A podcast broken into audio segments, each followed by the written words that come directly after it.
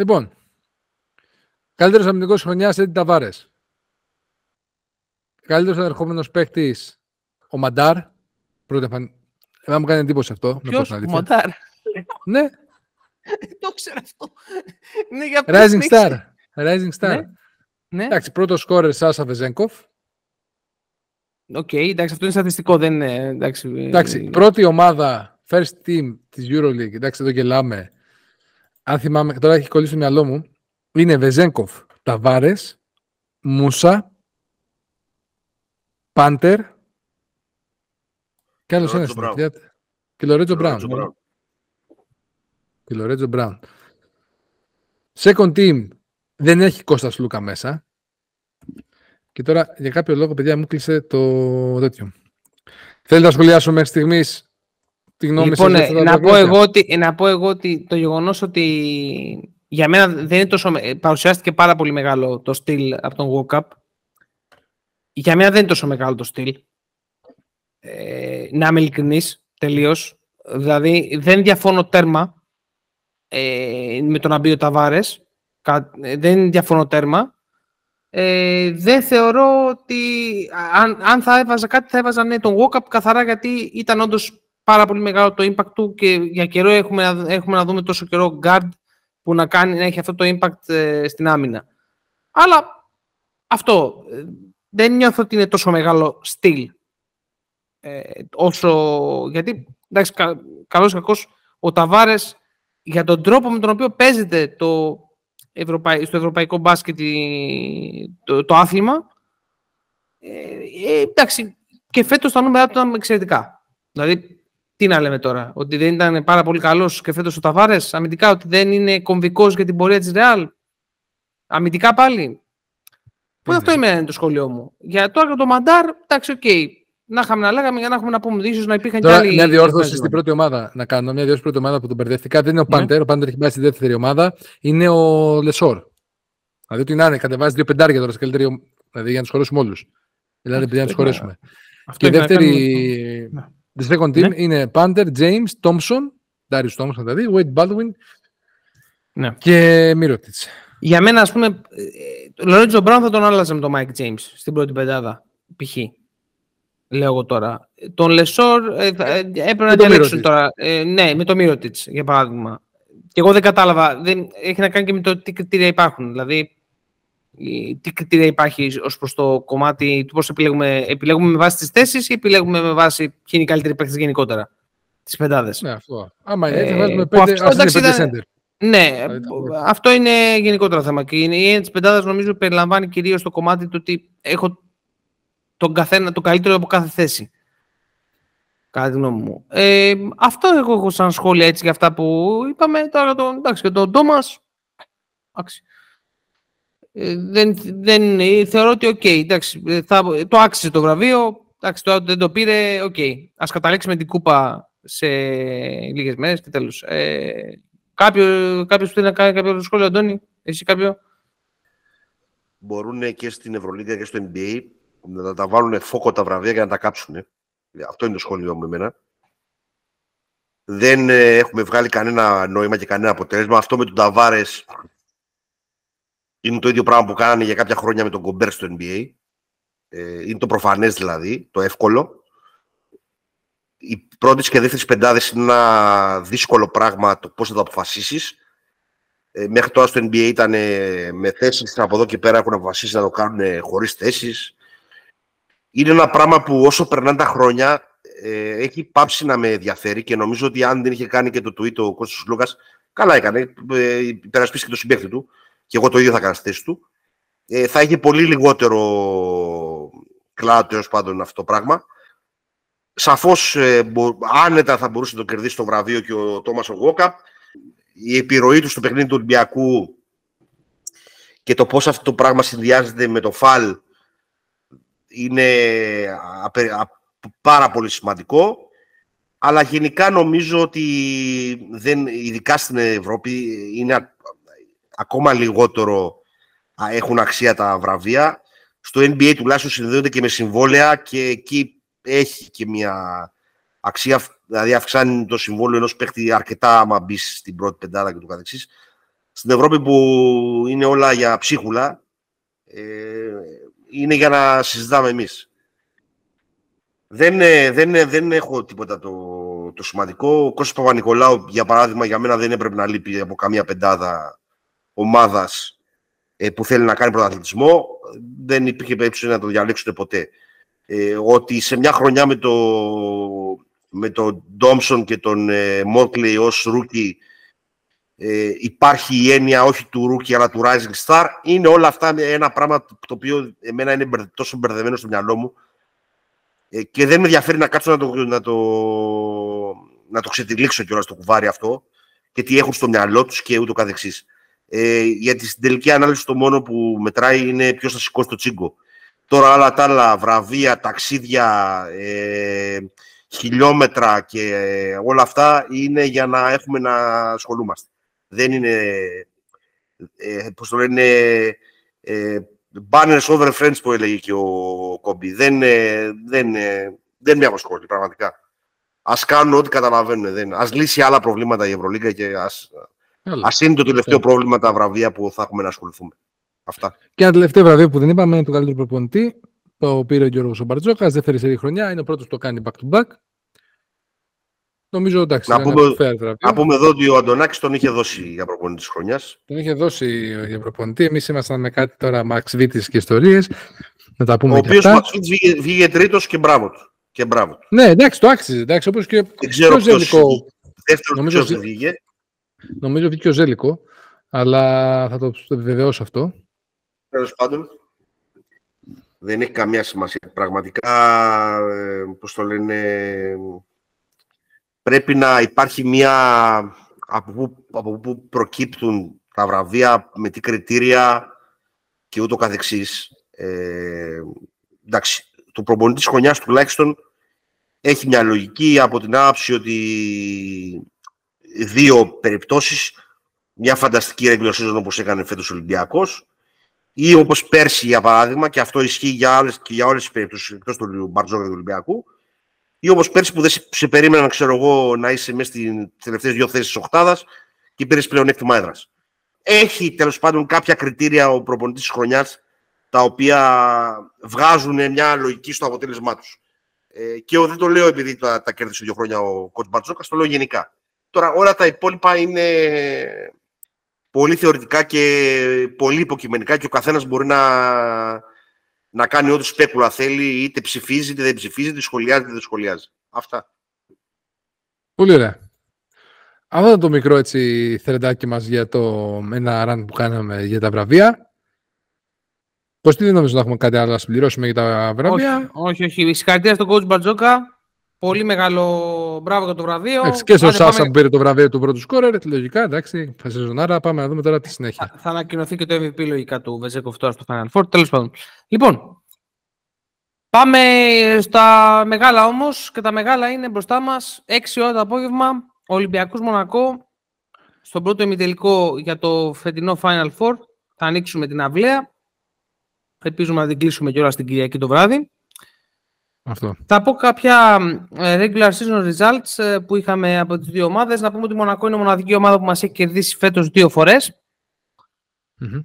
Ο Ολυμπιακός Μονακό 76-81 στον πρώτο γύρο όπου ουσιαστικά εκεί πέρα είχαμε ένα πολύ κακό τρίτο δεκάλεπτο με 14-23 η Μονακό τιμώρησε την αδύνατη πλευρά και φυσικά το overhelping που είδαμε και με την Φένερ ε, στον χειριστή και είχαμε συνολικά, οδήγησε αυτό σε συνολικά 10 στα 24 τρίποντα και τα περισσότερα ήρθαν σε αυτή την περίοδο. Και στο δεύτερο παιχνίδι του, που στην ρεβάνς του δεύτερου γύρου είχαμε 64-60, νίκη για τη Μονακό σε ένα πολύ διαφορετικό παιχνίδι. Ο Ολυμπιακός ξεκίνησε την πρώτη περίοδο με 8-20. Με 8 Παρ' όλα αυτά έκανε ε, πάρα πολύ κακά το δεύτερο και το τρίτο δεκάλεπτο που συνολικά μπήκαν μόλις 22 πόντοι πλευρά του Ολυμπιακού. Ε, πίεσε πάρα πολύ η Μονακό τα, ε, τα γκάρτ μας και τον Παπα-Νικολάου, ε, ο οποίος οδηγήθηκε σε αρκετά λάθη. Η Μονακό επίσης είναι μια από τις ομάδες που εφαρμόζει πάρα πολύ, θα το δούμε και στη συνέχεια, τα hard hedge στον Σλούκα για να απομακρύνει την μπάλα από τα χέρια του και να δυσκολέψει την επιλογή του και να δυσκολεψει την επιλογη του και να σταματησει την τρίπλα του βασικά, τη ροή του εκείνη τη στιγμή. Και να σταματησει την τρίπλα του βασικα τη ροη του εκεινη τη στιγμη και να σταματησει την τρίπλα του βασικα τη ροη του εκεινη τη στιγμη και να σταματησει την τρίπλα του βασικα τη ροη του εκεινη τη στιγμη Και ο Σκλούκα ουσιαστικά στο παιχνίδι σκοράρει ε, μονάχα από βολές. Αυτά κατά regular season results. Θα πάω τώρα... Είχε βάλει και ένα τρίποντο. Είχε βάλει και ένα τρίποντο. Εντάξει, τότε Ναι, είναι... σκοράρει, σκοράρει 10 πόντους, οι 7 είναι από βολές. Βολές. Ναι, δεν να, ήταν, δεν του. να, πάρω, να πάρω λίγο την, την μπαγκέτα Βεβαίως, και να βεβαίως, βεβαίως. προχωρήσουμε. Όλη δικιά λίγο σου σε κάποια μπακέτα, πράγματα. Τόνι μου. Οι αρχικές πεντάδες, εντάξει, του Ολυμπιακού είναι γνωστοί. Walkup κάνανε Παπα-Νικολάου, Βεζέκο, Κεφάλ. Ε, Για την ε, Μονακό ξέρουμε τους τέσσερις. Δηλαδή είναι ο James, ο Lloyd, ο Μπράουν και ο Μοντογιούνας. Πέμπτο παίχτη χρησιμοποίησε πάρα πολλούς. Χρησιμοποίησε τρεις για την ακρίβεια ο coach ο Μπράντοβιτς ε, στη σειρά με την Μακάμπη. Περισσότερα starts είχε ο Ουτάρα, ε, μετά ο Διαλό και τελευταίος ο Blossom Game. Πιστεύω ότι στο μάτς αυτό, επειδή παίζει α- απέναντι ο Παπα-Νικολάου, θα ξεκινήσει ο Διαλό. Τα match-up θα είναι Walk-up James, ε, Κάναν Lloyd, ε, Παπα-Νικολάου Διαλό, Βεζέκοφ Μπράουν και με τον Γιούνας Φάλ. Πιθανά rotation, δηλαδή παίκτες που θα έρθουν από τον πάγκο. Ε, για τον Ολυμπιακό νομίζω ότι είναι ξεκάθαρα το Σλούκας Μακής Πίτερς Μπλακ. Δεν νομίζω ότι η σειρά ταιριάζει πάρα πολύ στο Γιάννουλ του Λαρετζάκη. Και από την άλλη μεριά στη Μονακό είναι ο Κόμπο, ο Ουτάρα αν δεν ξεκινήσει ή ο Διαλό αναλόγως, ο Blossom Games στο 4 αντί του Μπράουν και ο Χολ αντί για τον ε, Μοντογιούνας. Να πούμε κάποια key points για την άμυνα του Ολυμπιακού. Ε, θέλουμε να μην μπασάρει ο James. Θέλουμε να τον οδηγήσουμε δηλαδή στο να πάρει όλες τις προσπάθειες αυτός και οι συμπαίκτες του να μείνουν όσο το δυνατόν πιο κρύοι γίνεται κατά τη διάρκεια του παιχνιδιού. Να μην βρει flow με αυτόν τον τρόπο η, η επίθεση της Μονακό και όταν φτάσει η μπάλα σε αυτούς να είναι μετά από πολύ τρίπλα του James και στα τελευταία δευτερόλεπτα.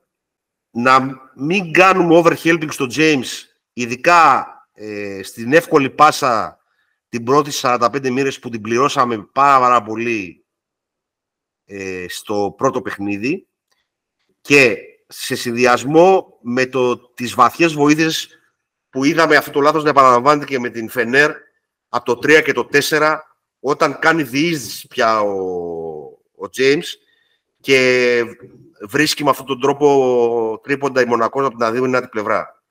Απαραίτητη η εξασφάλιση του αμυντικού rebound γιατί η Μονακό πάει αρκετά σε αυτό. Στα δύο μάτς δεν είχαμε πολύ μεγάλη διαφορά στο επιθετικό rebound αλλά είδαμε την, ε, με τη Μακάμπη, επειδή τα είδαμε τα μάτς ε, και αρ, αρκετά, το κυνήγαγε η Μονακό τέλος πάντων. Θα ψάξουν ε, ως αντίπαλο τον ε, Σλούκα Ταγκάρ της ε, Μονακό και πρέπει να είμαστε έτοιμοι να το καλύψουμε αυτό το πράγμα. Θα το στοχεύσουν τον, τον Κώστα Σλούκα και ο Λόιτ και ο Τζέιμς όσο είναι στο παρκέ. Και αυτό είναι μια λύση να δοθούν βοήθειες από τον παίχτη του Brown ή του Blossom Game και εναλλακτικά και στη χειρότερη των περιπτώσεων από τον διαλόγο και όχι από, τα, και όχι από guard. Και το πέμπτο key points για την άμυνα είναι πίεση πάνω στα guard της Μονακό με ξεκάθαρη προ- πρόθεση να φύγουν οι αντίπαλοι από το τρίποντο που τους δίνει ρυθμό στην επίδεση και να πέσουν πάνω στους Falcon Black. Αυτά είναι τα πέντε key points, key points για την άμυνα. Θέλετε, παιδιά, να προσθέσετε κάτι για την άμυνα; Σ- Κοίτα, εγώ τη μόνη ένσταση που έχω βλέποντας τα παιχνίδια της regular season είναι ότι αν ότι πλέον, ρε παιδί μου, με τον, άμα στο, system, στο σχήμα που υπάρχει και ο κόμπο στο πιθανό, δηλαδή τι θα, πού θέλω να καταλήξω για να το πάω λίγο πιο συγκροτημένα. Αυτό που Να είπες ότι βοηθήσω τη πρέπει... σκέψη- Για να βοηθήσω τη σκέψη σου, στα πέντε παιχνίδια με τη Μακάμπη, Μμμ. τα τρία guards, δηλαδή ο Κόμπο, Λόιτ και James, δεν πρέπει να παίξανε σε πέντε παιχνίδια παραπάνω από πέντε λεπτά. Ναι, δεν, δεν θα το ακολουθήσει αυτό. Δεν τον παίρνει να το ακολουθήσει αυτό. Ε, λο- καθαρά αμυντικά. Αυτό το οποίο πρέπει να κυνηγήσει ο Ολυμπιακός, το οποίο δεν θυμάμαι αν το πες Αντώνη, για, ε, α- επιθετικά, όχι αμυντικά κυρίως. Αμυντικά πρέπει να κρατήσει όσο μπορεί τον Φαλ μέσα στις πεντάδες του. Δεν θα με πειράξει να δω ότι ο Φαλ στον ημιτελικό με τη Μονακό παίξει και 30 λεπτά. Δεν έχει αντίδοτο η Μονακό ούτε επιθετικά ούτε αμυντικά στον Φαλ. Ακόμα και να παίξει ο Χολ, να παίξει ο Μοντεγιούνας κλπ. Δεύτερο στοιχείο που πρέπει να κρατήσει ο Ολυμπιακός είναι με μεγάλη προσοχή να μην παίρνει πάρα πολλές ε, επιθέσεις ε, ο James. Όταν λέω να παίρνει πολλές επιθέσεις ο James, δεν εννοώ να του κόψει την μπάλα. Δεν είναι εύκολο αυτό. Ο James παίρνει τις επιθέσεις, παίρνει τις παίρνει τις αποφάσεις. Να μην παίρνει επιθέσεις τα τελευταία shoot συγκεκριμένα. Γιατί όπως πολύ σωστά είπες, πρέπει τις τελευταία, τα τελευταία shoot να τα παίρνουν οι, άλλοι, οι υπόλοιποι παίκτες τη Μονακό. Ο Τζέιμς έχει το ταλέντο και την ικανότητα τα τελευταία ψυχολόγητα σκοτωμένα σου να τα βάζει. Έχει το ταλέντο αυτό. Είναι ταλαντούχος, είναι σκόρερ. Μπορεί να το κάνει αυτό με μεγαλύτερη ευκολία από κάθε άλλον παίκτη, ίσως και στη Euroleague αυτή τη στιγμή. Εμένα αυτά τα δύο στοιχεία, γιατί αυτό αν θυμάστε στο Game 2 με τη Μονακό, όπου χάσαμε κάποια αμυντικά rebound και ο συγκεκριμένος παίκτης πήρε αρκετά shoot, τα βάλε. Δηλαδή είναι, για μένα ίσως είναι ο μοναδικός παράγοντας σε αυτό το παιχνίδι που ο Ολυμπιακός όχι μπορεί να χάσει το παιχνίδι, μπορεί να χάσει τον έλεγχο σε κάποια σημεία και ίσως να μην μπορεί να επιστρέψει εύκολα. Εμένα αυτό με, με απασχολεί, ας πούμε, μόνο αμυντικά δηλαδή, στην συμπεριφορά της ομάδας. Το πώς θα οδηγήσει τον James στις λιγότερες επιλογές που θα έχουν για εκείνο μια λογική. Γιατί μπορεί εμείς να το βλέπουμε, α, τι έβαλε, αλλά για το συγκεκριμένο παίχτη είναι μια συνήθεια. Όπως και για τον Βεζέγκο, αντίστοιχα, για αυτού του επίπεδου παίχτε. Κώστα, εσύ κάτι για την άμυνα ή να προχωρήσεις στην επίδειξη. Εγώ, εγώ, εγώ, θα επιμείνω στο κομμάτι να οδηγούμε τους στα τύπα Λαγκάρτ στο Φαλ και στο Μπλακ. Και δεν θέλω να δω τώρα Μπολομπόι σε το match. Το rotation πρέπει να κλείσει αυτούς τους δύο. Δεν, δεν θέλω να δω πολλά τέτοια. Εκτός αν. Και θα, βασικά θα μου, φανεί, θα μου κάνει έκπληξη, αλλά θα ήθελα να δω ε, hedge out π.χ. του Black πάνω σε κάποιο guard. Αν και δεν έχει δοκιμαστεί όλη τη χρονιά, οπότε τώρα γιατί να γίνει σε ένα match; Ε, Αν δεν κάνω λάθος, ε, Αντώνη με διορθώνεις, έχει χρησιμοποιήσει κάποια σχήματα στο 4 το Brown και στο 5 το Μονέκε. Σωστά. Ναι. Ε, Κυρίως χρησιμοποιεί στο 4 το Μονέκε και στο 5 το Hall. Υπάρχουν κάποια ναι. σχήματα τα οποία το Μονέκε τον ξέχασα από το πιθανό rotation, αλλά αν θα πάρει τη θέση κάποιου ουσιαστικά στο rotation, θα είναι το Blossom Game. Δηλαδή, οι, οι τρεις που θα φέρει από τον πάγκο, αν ξεκινήσει ο διαλός, σίγουρα είναι ο Κόμπο, ο Τάρα και ο Χολ. Ναι. Τώρα, από εκεί πέρα, στο 4, δοκίμασε και τον Blossom Game σε κάποια μάτια και το Μονέκε. Ο Μονέκε δεν έπαιξε με τον Μοντεγιούνα, έπαιξε αποκλειστικά με τον Χολ. Λοιπόν, προχωράμε σε κάποια key points για την επίδεση.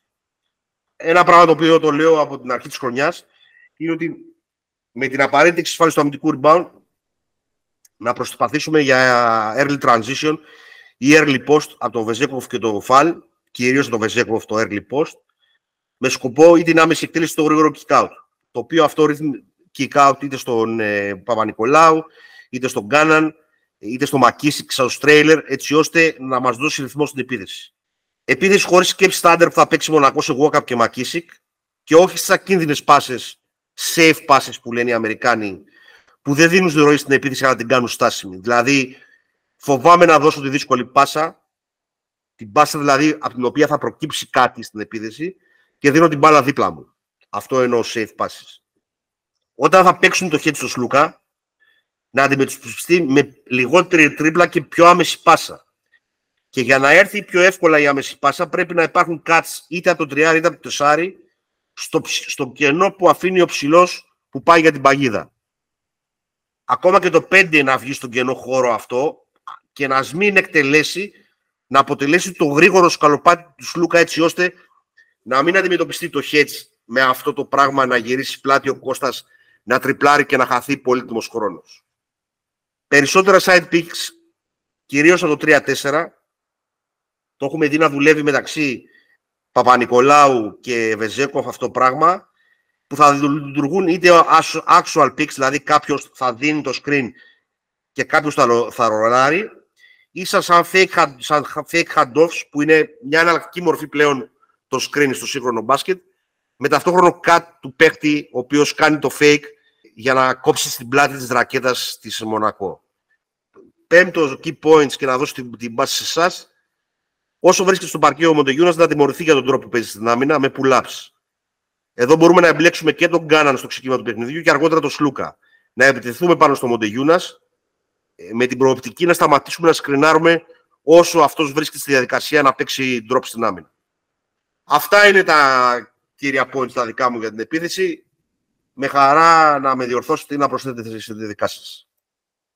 Πάμε, Κωστή, ξεκινάει εσύ αυτή τη φορά σαν πρώτο ε, σχόλιο, ε, συμφωνώ απόλυτα με το να πρέπει να πάμε επιθετικά. Γενικώς, όλο, το, ο, ο οδηγός για, για αυτό το παιχνίδι το Game 5 με τη Fener. Πάρα πολύ επιθετικά ε, στην, στα, στα under που παίζουν το Μακίση και τον Walkup Κυρίως ο Μακίσικ θα είναι πάλι καθοριστικός. Στέκομαι πάρα πολύ επιθετικά, θα είναι πάρα πολύ καθοριστικός στο πώς θα σπάσουμε ε, τις γραμμές άμυνας με, ε, με το ταλέντο που έχει ο Μακίσικ ε, και το κάθε το παιχνίδι του. Είναι πάρα πολύ σημαντικό. Θα παίξει τεράστιο ρόλο δηλαδή. Για μένα θέλει πάρα πολύ το παιχνίδι ε, ελευθερία ως προς το ελεγχόμενη φυσικά, όχι τελείως ε, ε, ελευθερία στο χάος, στο Σλούκα, να πάρει την μπάλα και να πάρει τις αποφάσεις. Είναι παιχνίδι, είναι παιχνίδι αυτά τα δύο που θα έρθουν με το καλό και το δεύτερο, το οποίο θα απαιτήσει ε, τις ε, προσωπικές φάσεις Θέλω ο Βεζέκοβ να μην χάσει το, το μυαλό του, δηλαδή να μην πάρει κρεμασμένα σούτ από το το κέρατο, ε, να, να, να ψάξει πάρα πολύ το rebound, να εστιάσει πάρα πολύ στο rebound που είναι εξαιρετικό σε αυτό το κομμάτι και μέσα από αυτό και με, με post-ups να πάρει ε, το σκοράρισμα που θέλει. Γενικά η τέταρτη περίοδος του παιχνιδιού με τη Φενέρ, το πώς έσβησε το παιχνίδι με τον ε, Βεζέκοβ να παίρνει το, το σκοράρισμα του κυρίως από ε, ποστάρισμα και, μέση, και ε, fade away shoot μέση απόσταση είναι πάρα πολύ σημαντικός οδηγός. Αυτά. Τα, τα υπόλοιπα τα είπε ο Αντώνης πάρα πολύ καλά. Ε, George, τα δικά σου. Ωραία. Σίγουρα σε όλο αυτό που είπες και εσύ Κώστα και ο Αντώνης, συμφωνώ απόλυτα. Αυτό που έχω να προσθέσω και να επιμείνω είναι ότι πέρα από τα picks, τα κοψίματα κλπ, η γρήγορη μεταφορά της μπάλας στην αδύναμη πλευρά, η Μονακό στο Game 2 της σεζόν, στο παιχνίδι του 15ου γύρου στο Μονακό δεν μπόρεσε να ακολουθήσει τον Ολυμπιακό, κυρίως στο, στο πρώτο δεκάλεπτο του Ολυμπιακός ήταν πάρα πολύ καλός. Δεν μπορούσε να ακολουθήσει τη μεταφορά της μπάλας. Και επίσης, αυτό το οποίο εγώ θα επιμείνω, το είχα πει και με τη Φενέρ και βγήκε σωστό, ότι πρέπει ο Φαλ, πέρα από την μπάλα που θα πάρει στο post, να είναι πολύ πιο επιθετικός. Τι θέλω να πω. Στο παιχνίδι με τη Μονακό, στο δεύτερο γύρο πάλι, ο Φαλ έπαιρνε επιθετικά rebound, τελείωνε φάσεις γρήγορα από κοντά, ήταν πάρα πολύ επιδραστικός. Ο λόγος που ο Ολυμπιακός κάνει το 28 σε αυτό το match, στο πρώτο δεκάλεπτο, δεν είναι ούτε η διαστημική ταχύτητα της μπάλας, ούτε η τρομερή ευστοχία το τρίποντο, είναι ο φαλ. Τελεία και παύλα. Πρέπει αυτός ο παίχτης, συγκεκριμένο παίχτη. Που είναι απεδεδειγμένα, συγγνώμη στο διακόπτω, που είναι απεδεδειγμένα ότι το Μοντεγιούνα σαν αντίπαλο τον έχει. Είναι Όχι δεν έχει. Παιδιά, κάνει πλάκα με το Μοντεγιούνα ο Φαλ. Μπορεί να το κάνει αυτό. Το μόνο που επειδή μου ότι μπορεί λίγο να μας αποσυντονίσει, είναι αν ξεκινήσει ο Μοντεγιούνα όπως ξεκινήσει και στο ΣΕΦ, στο πρώτο παιχνίδι, με κάποια εύστοχα τρίποντα από την κορυφή. Αλλά κυρίως αμυντικά ο Μοντεγιούνας δεν καλύπτεται. Έχει πιο αργά πόδια και από εμένα. Σα τη φάση και έχει μεγαλώσει, είναι σε άλλη κατάσταση. Απλά πρέπει να αξιοποιήσει τον φαλ. Επιμένω, επιμένω πάρα πολύ σε αυτό. Ναι, ο φαλ είναι βαρύ κορμί, ναι, αν περάσει το τελικό, ναι, αν, αν, αν δεν, δεν με απασχολεί. Για κάποιο λόγο αυτή η ομάδα έχει τρία center. Το άλλο τρίτος δεν παίζει, δεν είναι δικό μου πρόβλημα. Αλλά πρέπει ο Φάλς σε αυτό το παιχνίδι να πάει να παίξει τουλάχιστον 25 με 30 λεπτά. Μακάρι να εξελιχθεί έτσι που να, χρειάζεται, να μπορεί ο coach να κάνει και εκτενές rotation. Δεν λέω. Επίσης, πολύ σημαντικό είναι ο Black.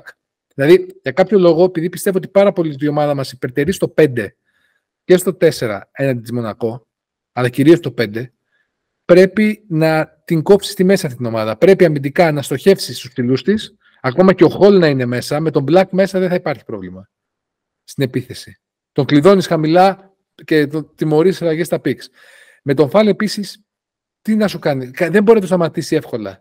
Και επίσης ένα στοιχείο το οποίο δεν έχει μονακό έναντι της Φενέρ είναι τέτοιους παίκτες σαν τον Ντεσόν Πιέρ και τον Χέιζ. Δεν έχει παίκτη στο 3-4 που να είναι τόσο εύστοχοι σε spot, κατα, ε, σε ε, καταστάσεις catch and shot όπως είναι συγκεκριμένοι, ούτε παίκτες οι οποίοι μπορούν να κλειδώσουν τόσο εύκολα ε, από το 1 στο 5 αμυντικά. Αυτός ο οποίος μπορεί να το κάνει καλά, αυτό είναι ο Τζον Μπράουν, είναι ένας. Και μετά από εκεί το χάος. Ίσως ο Μονέκε είναι πολύ καλός αμυντικός. Όχι, ίσως είναι πολύ καλός αμυντικός, αλλά δεν θα πάρει πάρα πολύ χρόνο. Μην ξεχνάς και τον Διαλό, ε. Μην ξεχνάς τον Διαλό. απλά ο Διαλό πιστεύω σε αντίθεση Αντώνη με τον Χολ και τον Πιέρ δεν έχει το σωματότυπο να μπορεί να αντιμετωπίσει αμυντικά τα πεντάρια μας. Αυτό. Δηλαδή έτσι να τους κουράσει, να τους. Ε, δεν, εννο, δεν εννοώ αυτό. Για, για το 3-4 που είπες, ε, η απάντηση στο Πιέρ ε, Χέιζ είναι διαλό Μπράουν. Αμυντικά μπορούν να κάνουν δουλειά, αλλά συμφωνώ ότι επιθετικά δεν μπορούν να κάνουν δουλειά. Ναι, δεν πιστεύω ότι μπορεί να μας βάλει τόσα δύσκολα στο. Όπως μας έβαλε η Φενέρ στο αμυντικό κομμάτι. Επιθετικά έχει περισσότερο ταλέντο. Είναι δεδομένο αυτό. Αλλά αυτά έχω να προσθέσω σε όσα είπατε. Είμαστε 3 στα 3 ότι ο Ολυμπιακός θα βρεθεί στο τελικό; Όχι, είμαστε 3 στα 3 του Ολυμπιακός πρέπει να βρεθεί στο τελικό. Απα, Δώσε το τέμπο, δώσε το τέμπο αλήτη. Αντώνη; Εγώ θα προσπαθήσω να, να πλέξω λίγο τη, τη σκέψη μου, να ξεπλέξω μάλλον τη σκέψη μου. ε, Μην πλέξεις. Όταν ε, είσαι πρώτος στην κανονική περίοδο, όταν διαλαλείς ότι παίζεις το καλύτερο μπάσκετ της Ευρωλίγκας, ε, τότε ταυτόχρονα ε, είσαι υποχρεωμένος ε, σε αυτά τα μάτς ε, να τα καθαρίζεις. Ε, δεν μπορεί ταυτόχρονα να δηλώνεις ότι είσαι καταπληκτικός αλλά παράλληλα να βάζεις δικαιολογίες μπροστά τύπου budget, τύπου ε, η μάγισσα μας έχει κάνει ξόρκια και ούτω καθεξής. Ο Ολυμπιακός είναι το πρώτο Final Four μετά από πάρα πάρα πολλά χρόνια, ίσως μετά το Τελαβίβ, που για μένα είναι φαβορή. Δεν υπάρχουν δικαιολογίες. Ε, υπάρχουν πράγματα τα οποία μπορούμε να δούμε μετά το τέλος των παιχνιδιών, αλλά ε, δεν θέλω ποτέ να φέρω τις δικαιολογίες πριν τα, πριν τα παιχνίδια. Αυτό το θεωρώ ότι είναι μια στρατηγική, είτε να καλύψεις τις αδυναμίες σου και δείχνει, δεν νομίζω ότι το έχει η ομάδα. Απλώς λόγω της περίοδου 12, 17, 12, 18 δεν λένε να το ξεπεράσουν οι φίλαθλοι. Γιατί ως γνωστός στην Ελλάδα κοιτάζουμε πάντα προς τα πίσω, δεν κοιτάζουμε μπροστά.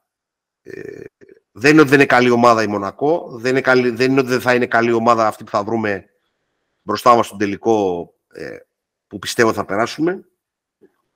Ε, αλλά είμαστε η μοναδική ομάδα με τόσο μεγάλη συνοχή από την περσινή χρονιά σε σχέση με οποιαδήποτε αντίπαλο. Έχω πει πολλές φορές εδώ στο podcast ότι την περσινή Μονακό τη θεωρούσα πιο επικίνδυνη αυτή τη στιγμή. Ε, γιατί είχε περισσότερους τρόπους θεωρώ ότι είναι περιορισμένη η τρόπη της. Ε, έχει ένα παίχτη που μπορείς να κρυφτείς ε, αμυντικά τον Μπράουν που πέρσι δεν υπήρχε τέτοιος παίχτης. Γιατί ο Γουίλο Τόμας ήταν, ε, ήταν πολύ πιο επικίνδυνος και από μέση απόσταση και από το post. Υπήρχε ένας wing, ψηλό wing όπως ήταν ο Μπέικον που μπορούσε να απειλήσει και από mid-range και από διείσδυση που δεν υπάρχει φέτος. Βέβαια, ε, και δεν υπάρχει και Πάρης Λί να σε ενοχλήσει τόσο πολύ έντονα πάνω στην τρίπλα, όπως υπήρχε πέρσι. Βέβαια υπάρχει ένας ικανότητος σκόρερ όπως είναι ο, ο Lloyd, του οποίου όμως άμα δεν πάει το παιχνίδι από την αρχή, χαλάει πολύ το μυαλό του. Μπορεί να γίνει από εκεί που είναι asset, μπορεί να γίνει liability εύκολα. Δηλαδή ο Σούσα μάτς με, την, ε, με τη Μακάμπη δεν ξεκίνησε καλά, δεν άλλαξε το, η πορεία του παιχνιδιού του. Ο Κόμπο είναι λίγο πιο... Δηλαδή, μπορεί κατά τη διάρκεια των παιχνιδιών να αλλάξει η επιθετική του συμπεριφορά, αλλά και αυτός, αν τον οδηγήσει στο δεξί του χέρι, χάνει πάρα πάρα πολύ από τη δύναμη του. Γενικά, λοιπόν, ε, νομίζω ότι ο Ολυμπιακός και συγκεκριμένο ο Final Four μετά από πάρα πάρα πολλά χρόνια πηγαίνει ως πρώτος στην κανονική περίοδο, άρα φαβορεί ε, πρέπει να σταματήσουμε να πέφτουμε τα σύννεφα, πρέπει να σταματήσουμε να μας εκπλήσουν τα πράγματα και όπως ε, λέμε πάντα να κάνουμε το check the reality with the reality terms. Ε, είμαι πάρα πάρα πολύ αισιόδοξος όπως ήμουν και στα μάτς με την ε, Φενέρ. Ε, θεωρώ ότι η ομάδα έχει αρκετές δυνατότητες, με, κάποιες, με κάποιες χτυπητές βέβαια δυναμίες, οι οποίες όμως έχει αποδειχθεί ότι δεν την έχουν επηρεάσει μέχρι τώρα. Ας μην προτρέχουμε για το κομμάτι του, του, του συνολικού, ας μείνουμε στο κομμάτι του ημιτελικού. Ε, θεωρώ τον Ολυμπιακό με ομάδα με πολύ περισσότερες λύσεις που μπορεί να είναι πολύ καλή και στις δύο πλευρές. Αν έχω μία ανησυχία, είναι επιθετική και όχι αμυντική. Αν δώσουμε ροή στην επίθεσή μας, και δεν αρχίσουμε να παρασκεφτόμαστε τι θα κάνουμε, αν δεν αρχίσουμε να σκεφτόμαστε ότι όχι αυτό δεν είναι καλό σου να πάρουμε ένα άλλο και ούτω καθεξής, δεν φοβάμαι ούτε αυτό το κομμάτι. Αυτά. Δεν έχω να πω κάτι άλλο. νομίζω ότι ήρθε η ώρα να παίξουμε έναν ακόμα τελικό. Συμφωνούμε νομίζω όλοι. Μακάρι. Το ευχόμαστε. Να παίξουμε. Έκανε κοκοράκι. Το ευχόμαστε. με το καλό λοιπόν, με το καλό λοιπόν να δούμε την ομάδα στο τελικό. Εγώ θα πω ότι πρέπει να το πάρουμε κιόλας. Ε, Ας περάσουμε και το πρέπει το βάζουμε μετά. Πάμε ένα, Εντάξει, ένα, ένα. Είναι, Βασικά το έχουμε βάλει είναι, το πρέπει, το έχουμε πει, αλλά... Οι ευκαιρίες, οι ευκαιρίες δεν εμφανίζονται πολύ συχνά. Και αυτή η διετία έχει, ε, έχει, μας έχει φέρει δύο φορές μπροστά από την ευκαιρία και πρέπει να την αρπάξουμε. Αυτό. Αυτό είναι δεδομένο. Επίσης, αυτό, γιατί στην Ελλάδα μπλέκουμε πάρα πολύ τη σκέψη μας. Αυτό δεν σημαίνει ότι πρέπει να τα γκρεμίσεις όλα ή ότι πρέπει να τους καταδικάσεις όλους ή ότι πρέπει κάποιος να βγει στη σέντρα. Δηλαδή, έχει το, το, το ένα με το άλλο. Συνήθως, επειδή είμαστε μια χώρα των άκρων, σημαίνει ότι κάποιος αν έχει απορίες για κάτι ή ότι ξέρω εγώ, πιστεύει περισσότερο ή του καθεξής, ότι δεν είναι μαζί μας, είναι με τους άλλους. Δεν είναι όλα τα πράγματα εμείς οι άλλοι. Υπάρχει και η κοινή λογική, υπάρχει και ότι κάποια πράγματα είναι μπασκετικά και δεν είναι ούτε μάγες, ούτε καρτορίχτρες, ούτε η μοίρα μας, ούτε είναι γραφτό να μπει, ούτε, ούτε, ούτε όλα αυτά τα πράγματα. Πρέπει όσο το δυνατόν πιο γρήγορα να ξεπεράσουμε όλα αυτά τα προβλήματα που έχουμε στον εγκέφαλό μας για να απολαύσουμε το σπορ όσο περισσότερο μπορούμε. Όπως επίσης δεν γίνεται σε μια χρονιά, γιατί βλέπω κάποιους δημοσιογράφους, να είναι όλα τέλεια. Αυτό το πράγμα δεν γίνεται. Δεν υπάρχει σε καμία ομάδα του κόσμου τέτοια κάλυψη, δεν το ξανά ξαναδεί εγώ. Ή αντίθετα, όταν ξέρω εγώ κάτι δεν πάει καλά, να είναι όλα καταστροφικά. αυτό δεν είναι κάλυψη. Είναι αυτό που λέω εγώ πάρα πολύ. Ότι επειδή το feelings pleasers, feelings pleasing ικανοποιεί και αυτό πουλάει, αυτό πουλάμε. Ε, αυτό όμως δεν σου δίνει τη δυνατότητα να πας ένα βήμα παρακάτω.